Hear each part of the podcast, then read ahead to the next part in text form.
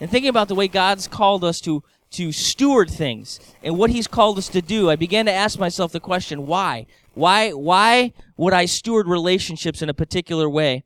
And and how does God motivate me to live the life that he's called me to live in the way that he's called me to live it, in particular in relationships? And why would I do it? I began to ask myself in contemplating this topic the why questions. And and when asking myself why, I saw in scripture this motivation that God uses from our own desire to be happy. How many of you guys want to be happy? Anybody? Come on. You're, half of you said yes and half of you lied. How many how many of you guys want to be happy? God God did something in us that that caused us to want to be happy. We we desire to be blessed. We desire to be happy. We desire to live a life that has fulfillment in it. And and so God in in understanding how he made us has has created life in such a way and has asked us to steward what he's given us in such a way that, that causes us to, first of all, glorify him, which is most important.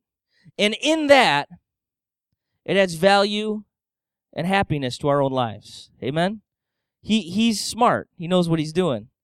And, and as I looked at that, as I look at this series we're about to embark on, the Stewardship of Life series, I thought of Psalm 1.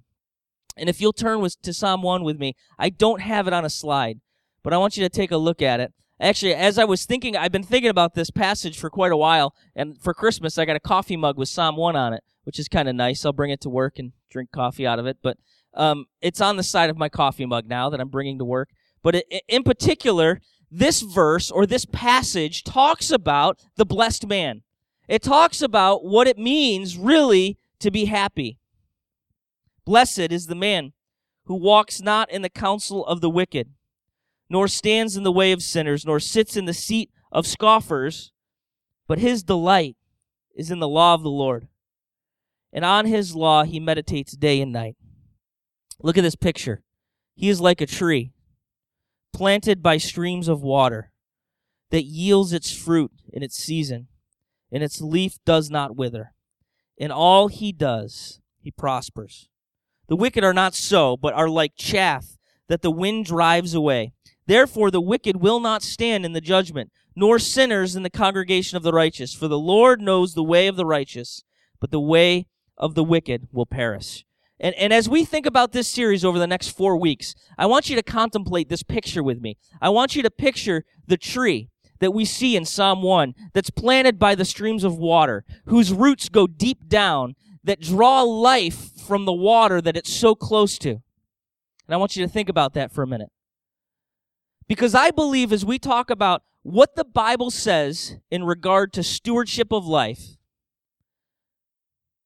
the commands and the and the things that compel us to act a particular way in the way that we steward our resources, in the way that we steward our time, in the way that we steward our giftings, in the way that we steward our relationships, the things that the Bible compels us to do are not always going to be the thing intellectually that you want to do. Does that make sense? And yet you see the picture of this tree, the blessed man. And you ask yourself, how can I be happy? How can I be blessed? How can I live life in such a way that I glorify God and it adds value to me? And, and don't this is not a this is not a unreasonably selfish thing to ask. Think about it. What does God say? I'm going to read a passage in a moment from Luke 10 that's throughout the entire Bible. But as the law, lawyer comes to Jesus and asks him how to fulfill the law, what does he say? Love the Lord your God with all your heart, soul, strength, and mind, and love your neighbor as what? What does God assume in our motivation? That you love yourself. Self love is not self esteem. Self love is assumed in the Bible.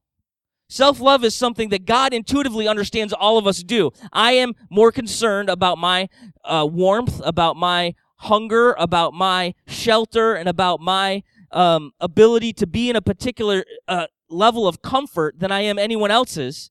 And, and, and if you, if you argue that and you say, well, well, some people don't love themselves. What about those who are masochistic or those who kill themselves? Well, even, even in contemplating the motivation of that, it's what? To end to end a particular amount of suffering, isn't it? To do that, or or to derive some sort of twisted pleasure out of hurting yourself. There's there is a, an assumed biblical self-love and what god says in his in his word is to love your neighbor as he already knows you love yourself let the way that you love yourself be the measure by which you give love to others and care for them.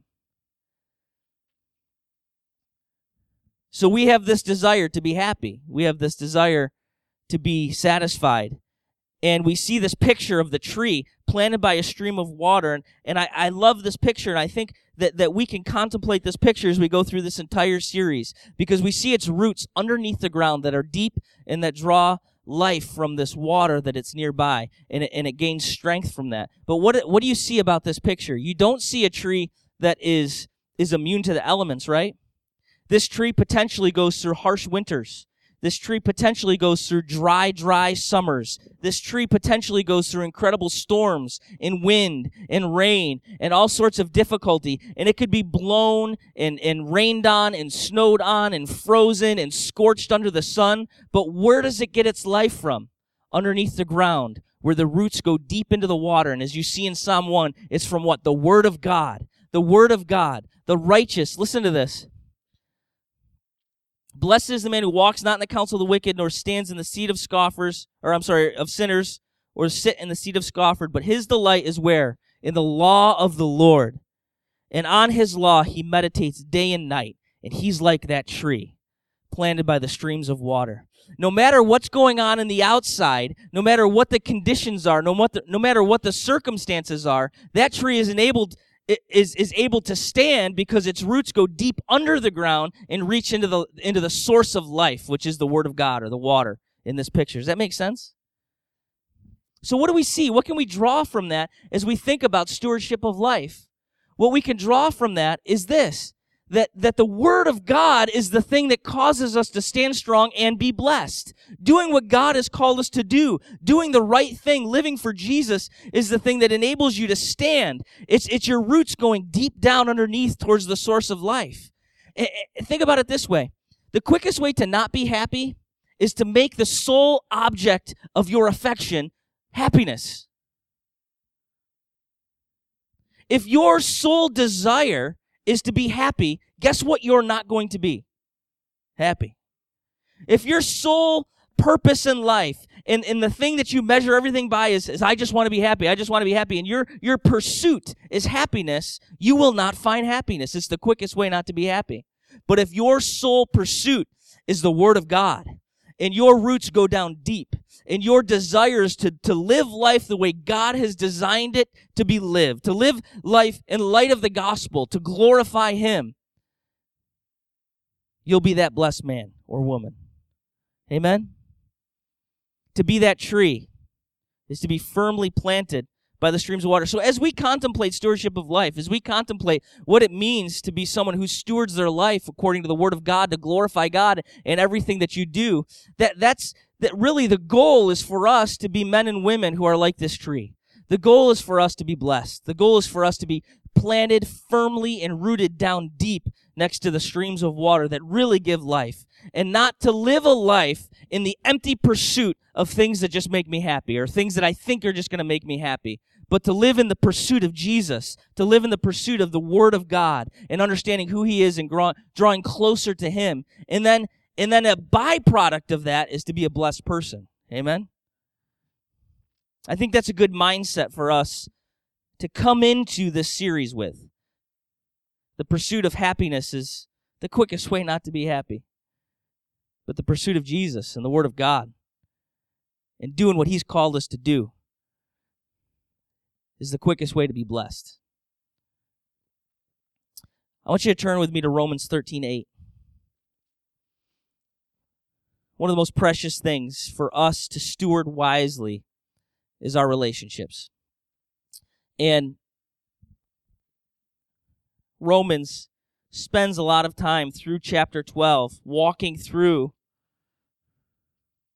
walking through relationships and walking through uh, as Paul describes in Romans chapter 12 how we are to love one another, how we're not to return evil for evil, how we're to how we're to honor, how we're to to pursue um, out loving the, your brother, how you're to pursue out honoring your brother. And, and then he goes into Romans 13, verse 8, and he says this Owe no one anything except to love each other. For the one who loves another has fulfilled the law. Let me read that again. Romans 13, 8. Owe no one anything except to love each other. For the one who loves another has fulfilled the law. Let's pray for a moment. Father, we just thank you for your love toward us and how you've called us to love each other. Father, we thank you for primarily the way you've demonstrated what it means to love in your unconditional agape love towards us. Help us to grasp that even more tonight and to somehow allow that the, the truth of your scripture and your love toward us to transform our hearts and to, and to compel us to love each other in the same way that you've loved us. In Jesus' name, everybody said, Amen. So, part of living life the way God has designed it to live in light of the gospel to glorify Him is to love each other. It's to love each other in a particular way. And, and it's interesting because when you say the word love, and I think I've probably mentioned this before in front of you, but I, think it's an interest, interesting phenomenon because it's one of the most overused words in the world, right?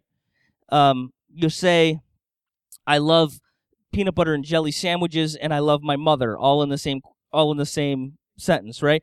Um, I, I love, I love um, Cafe Kubal. I do another plug for Cafe Kubal, and and I love and I love my children. Um, it, it's it's it's a similarly phrased thing. We use the word love, and some people, uh, many times, love can be described um, or be defined when through your brain um, in in the context of your circumstances and in in the things you've experienced in your life. Isn't that true? I mean, many times you hear the word love and it hits your brain and it registers through all the synapses in your brain and all your experiences and all your circumstances and what you've known growing up and, and it pumps out a definition that how many of you know isn't consistent with what God says love is. And so God wants us to understand love in the way that he understands it to be. And, and you see it in 1 Corinthians 13, right? It's patient. It's kind. It's long suffering. It doesn't hold an account of wrong. Love is not just some emotion. It's not just a feeling of, wow, I love her, but it's a, it's a, it's a compelled, um, disposition. Love is, love is really a disposition of the heart before it's an action, right? Love is something that, that occurs within your heart that you, you have a disposition of love that results in actions of love towards other people because of what's already inside of you. Amen? And, and the Bible is, is wrought with scripture that talks about really love being the ultimate fulfillment of the law where, where, where God loved us and we're to love God with all our heart, soul, strength, and mind and to love our neighbor as ourselves. And, and in Luke 10, we see a description of that, and I'll get to it in a moment. But here we see in Romans chapter 13 this interesting concept of debt. We see, owe no one anything. You got that slide up there? Owe no one anything except to love each other. For the one who loves another has fulfilled the law. Romans 13, 8.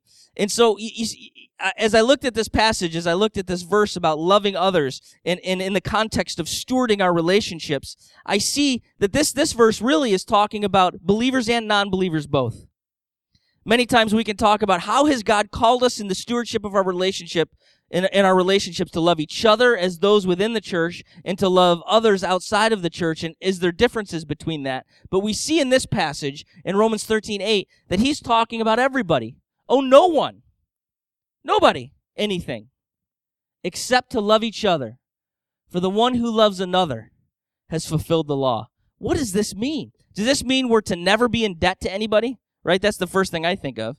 Should I not borrow money to get a house? Right? And I know some people have used this this verse wrongly in that way. That's not what this is talking about. What this verse is talking about is if you have debts, you pay them with love. Every commentator seems to be consistent with the fact that you pay your debt with love. You, you do everything out of love. You consistently act in a loving disposition towards other people, no matter what. And for those who love another, you fulfilled the law.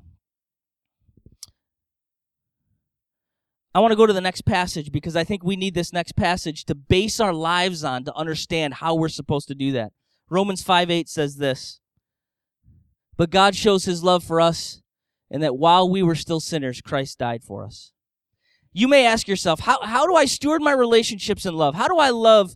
How do I love in the way that I pay my debts? How do I love um, those who don't know Jesus? How do I love family members? How do I love my wife? How do I love my kids? How do I steward these relationships that God's giving me in a loving way, in the context of love, with a disposition that's loving? And the only way to do that is to understand and to build your life on Romans 5 8. To understand somehow that while I was still a sinner, God showed his love in this. That when I was still a sinner, he died for me.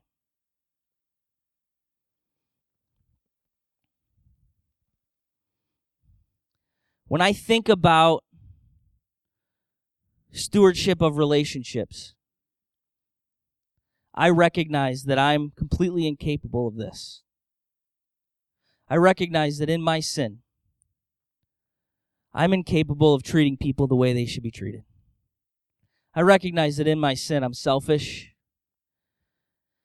and I get angry and I'm short, not physically, although I am, but I can be short towards people. I can lash out. I cannot desire to be inconvenienced by the need to show love to someone else and my desire towards my own convenience and comfort. So how do I how does my life begin to change? How does my heart begin to become transformed in such a way that my my actual disposition is different. Because I'm incapable of having a conscious ability to act appropriately towards others at every moment. It needs to come out of who I am. Something inside of me needs to change. My disposition, my makeup needs to change and continually become more and more loving and compassionate towards other people. And how does that happen? And I believe the only way for us as a church to be a loving people, the way God has called us to steward our relationships and love each other, is for us to understand Romans 5 8. It's for us to keep the cross of Jesus Christ in front of us. It's for us, as CJ Mahaney says, to preach the gospel to yourself every day, to somehow come to grips with the, with the moment where you recognize the God of the universe while you weren't even looking for him, while you had no desire for him, while you were in the midst of your sin and rebellion and selfishness. He died for you because he loves you. And does that affect your life? Does that affect your heart? Does it affect my heart? Has it done something inside of me that makes me go, oh my goodness, and has it begun to change my disposition in such a way that when I see others, they don't, I don't owe them anything, as Romans 13, 8 talks about this debt. I don't owe them. They don't deserve love, but I owe everything to Jesus. And Jesus can never be repaid because grace is free. And so I pay Jesus back by loving them. I owe nobody anything except to love one another because I owe Christ everything. Amen? Do you see how Romans 5 8 and Romans 13 work together in this relationship? I know I always go back to this picture in Romans, thir- or I'm sorry, in John 13, but in the context of this message, I can't help it because, and if you've heard me say this before, just just maybe look at this picture again with me because this is a picture in scripture that has affected my understanding personally of the gospel in a way that I begin to get the why question. Why would I do this? And it's that moment, right, in John 13, when Jesus is in the upper room and he walks over to the to the poor guy whose job it is to wash everybody's feet at the door and it's the servant that, that most of these guys probably didn't even relate to, probably never talked to. They would just stick their foot in the bucket, let him wash it, and they'd go in and lounge and eat, right? This isn't the guy they, they interacted with. It wasn't someone they spoke to. It wasn't someone they had a relationship with. And here Jesus walks over and he grabs the towel and he gets down on his knee and he asks the disciples to come towards him. And Peter has this reaction. No way! Right? Do you remember this? Peter looks at Jesus and he says, Absolutely not. He has this, this almost, as you see it written in Scripture, guttural re- reaction to Jesus taking this place of a servant and grabbing the towel. And he's like, You're the rabbi, you're the teacher. Absolutely not. No way. And Jesus looks at him and says, If you don't let me wash your feet, you have no part in me. Right? And then Peter reacts and says, Well, then wash, wash all of me. And what is this? This is a picture. Jesus settling the argument that we see in other passages that tell us about the same moment in time, settling the argument among them about who's the greatest, right? And he says, I'm going to show you who the greatest is. And what he's depicting for them is he's depicting for Peter a, a, a picture of a greater service to come because he's about to go to the cross and become the most despicable sight in the history of the world as he becomes sin for everybody. And he's saying to Peter, you need to let me wash your feet. And Peter's saying, no way. It can't be you on your knees at this door holding a towel, wiping the feces, animal feces from my feet. You can't be the one who does that. And Jesus looks at Peter and he says, If you don't let me do it, you have no part in me. What is he saying? He's explaining to him what's about to happen in the gospel. If you don't let me serve you in this way, then you have no part in me. And folks, we have to come to grips with the fact that we were filthy, that we're dirty. We're so much lower than him. Yet the God of the universe got off his throne and got down on his knee and grabbed a towel and came to wash your feet.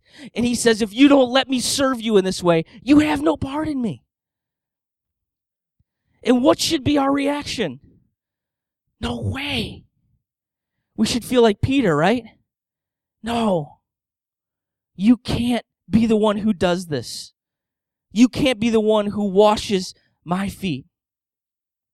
Yet if you don't allow him to be the servant Lord in your life, you have no part in him.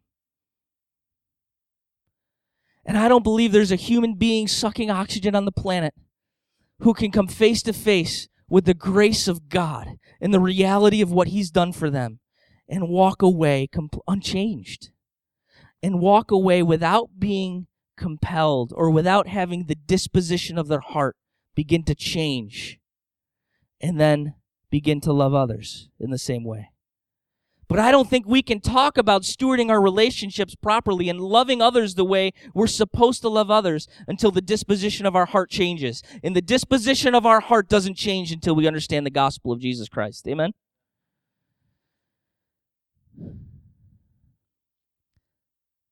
So, as I've talked for a long time already, really my first point is this. To steward our relationships the way God wants us to, we need to get the gospel.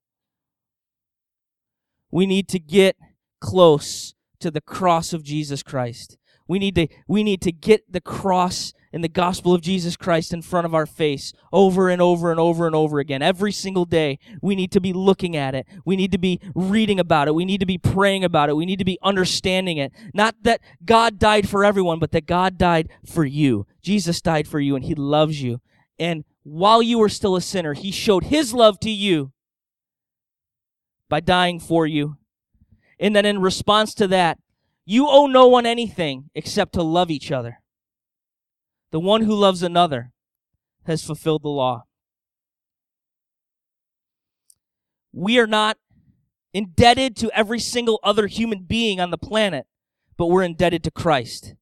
We can't pay Jesus back for his grace because grace is free. But what we can do is live a life owing everybody else nothing but love and in turn,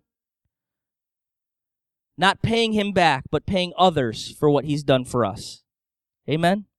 Does that make sense? So, in the stewarding of our relationships, there needs to be in our hearts as Christians, as Renovation Church, a disposition of love. Something about our hearts that changes us and causes us to love. 1 John 4:11 says it this way. And I think I have a slide on that. Beloved, if God so loved us, we also ought to love one another.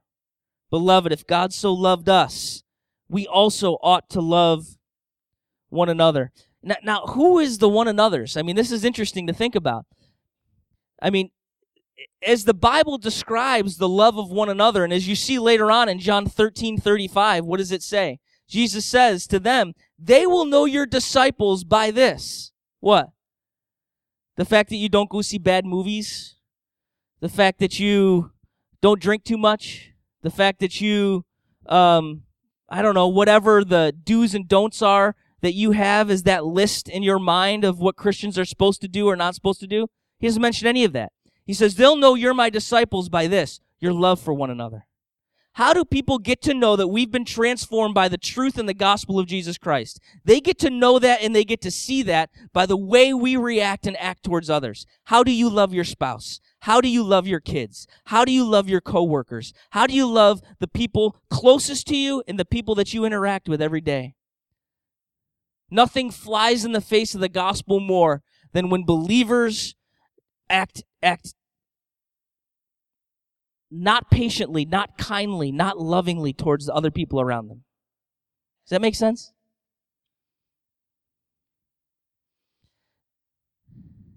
I think the biggest challenge for us, I know for me as I reflect and get introspective, as we as we get into the word together tonight. Get introspective. Think think about your own life. As I think about my own life, I have to ask myself this question. What do the people closest to me think about my love? Right? Sometimes it's easier to be perceived as loving towards those at a distance. Right? But what about the people that know you the best? What about the people in your own house? What about the people in my own house? Is there a disposition of my heart that's loving towards them? And what does it mean? To be loving? Does it mean to be smiley? Does it mean to be fake? No. What, what, what does my genuine love look like to the people in my own home? Am I living to out honor and out serve them, as Romans 12 says?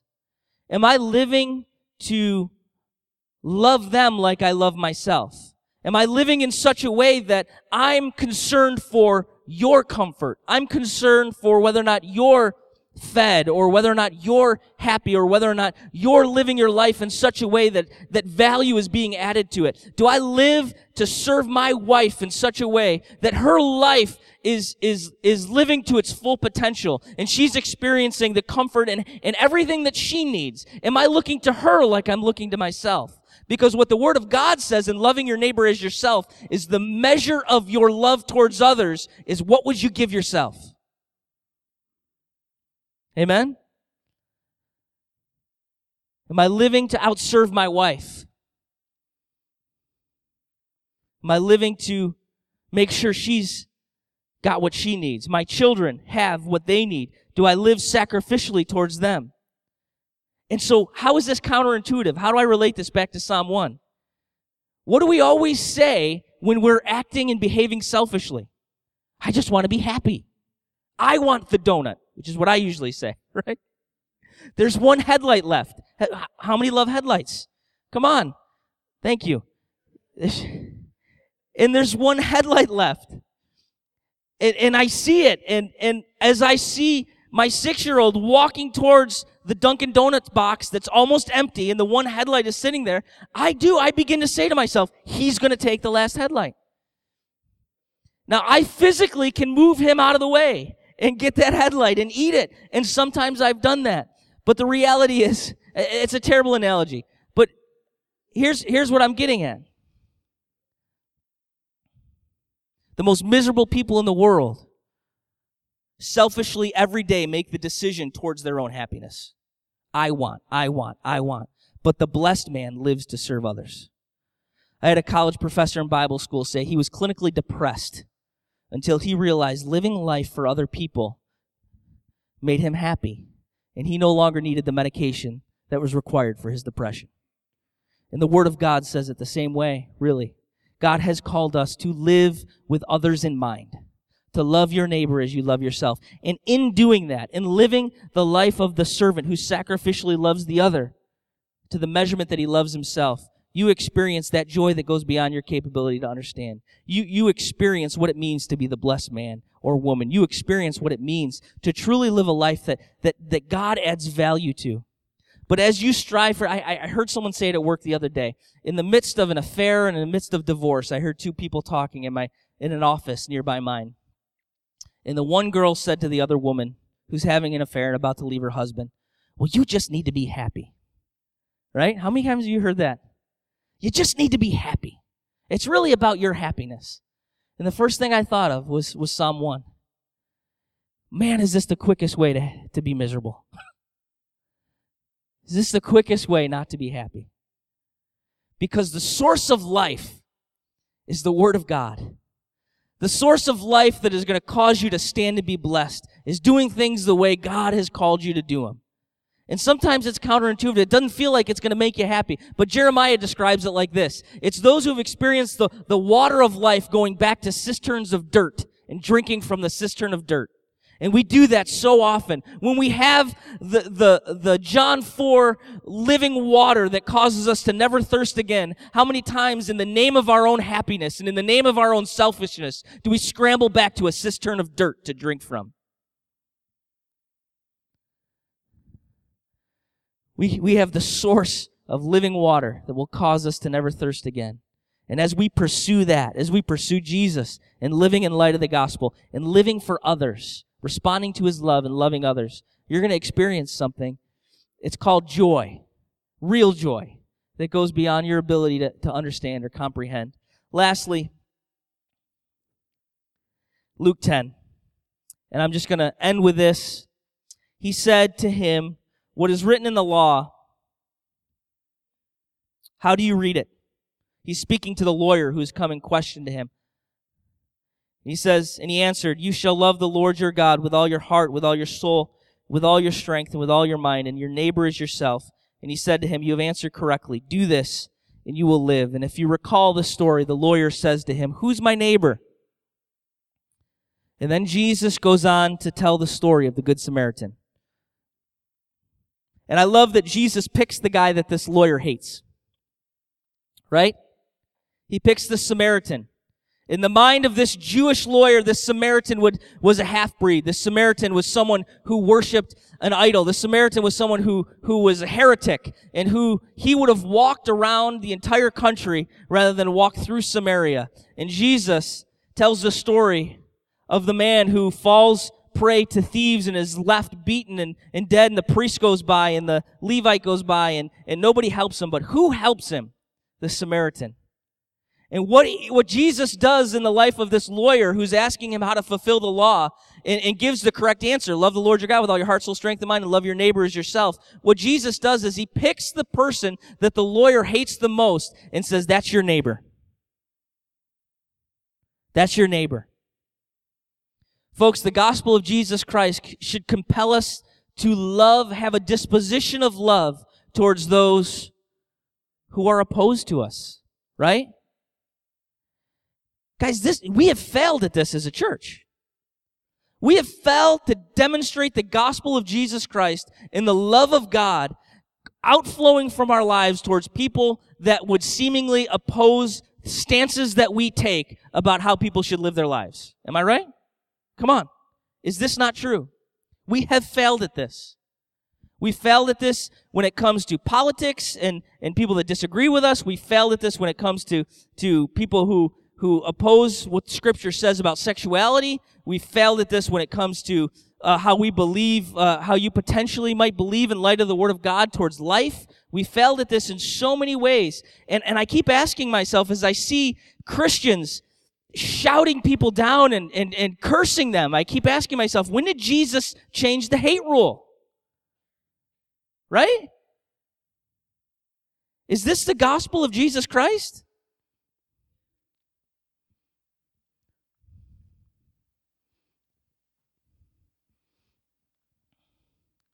Who's your neighbor? Who has God called you to love? Does that mean we don't believe what God says about things? Of course not. But we believe it with humility because we understand that apart from the grace of God, I'm destined and it's just that I be separated from Him for eternity. That somehow God in Romans 5 8 invaded my life when I was still a sinner and He died for me. Not because I did anything, not because I intuitively was so much smarter than everybody else that I figured it out. No, because he reached into the mess of my life and he saved me when I didn't deserve it and when I, when I wasn't even looking for it.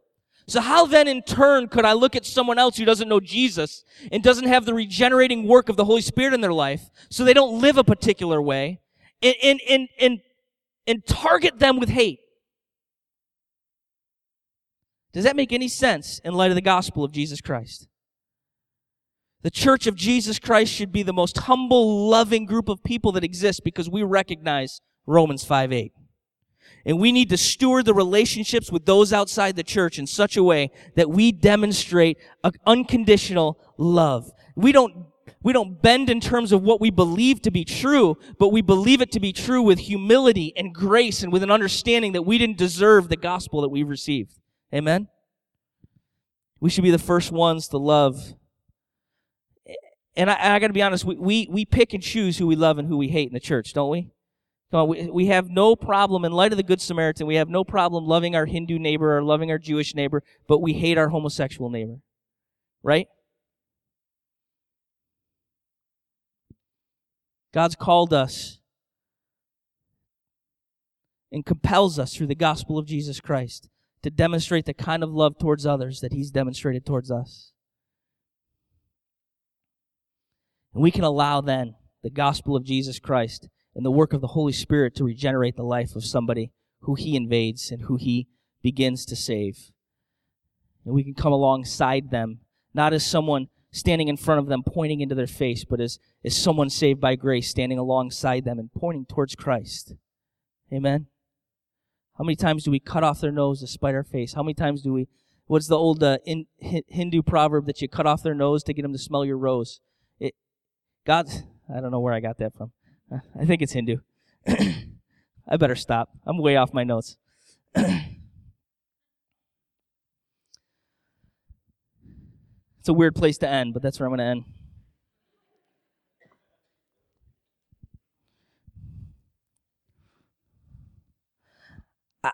I think the most important thing for us to grasp tonight as we close in song, and I'll invite the band now, is if you find that the disposition of your heart is not bent towards loving others, then we have a gospel problem. Each of us, I believe, needs to scramble back to Romans 5 8. Each of us needs to scramble back to the gospel of Jesus Christ and just get in front of the cross. And let the sparks of the cross kind of fall off onto you like a like a like a fire, like a campfire. And just keep that thing in front of you till it begins to light up something in your heart that changes your disposition as you begin to recognize that Peter, John 13 moment, no. Allow God to do something in your heart as you begin to recognize His great love towards you. Allow God to do something in your heart that changes you, that changes me, that enables us to look at others, whether it be those closest or those farthest away, but look at others with a disposition of love. And I'm going to close with this because I think this is important for a church plant. It's important for any church. But we recognize it in the context of a church plant, of a group of people that have come together under the gospel of Jesus Christ and said, We believe in this mission and we believe God's called us to serve this community so that every man, woman, and child has a repeated opportunity to hear, see, taste the gospel of Jesus Christ through our lives in this location, in this geography, the quickest way for the mission to be thwarted or to be stopped is for us to be unloving towards each other. And so let me say this to you. If you're a member of Renovation Church or if you're contemplating being a part of this church, can we commit to give each other the benefit of doubt? Can we commit to have a disposition of love towards each other? Because as we interact together on mission, we're going to tick each other off. We're going to have moments of disagreement. We're going to have moments. And, and here should be our commitment to each other. I love you more than I love being right. Can we do that?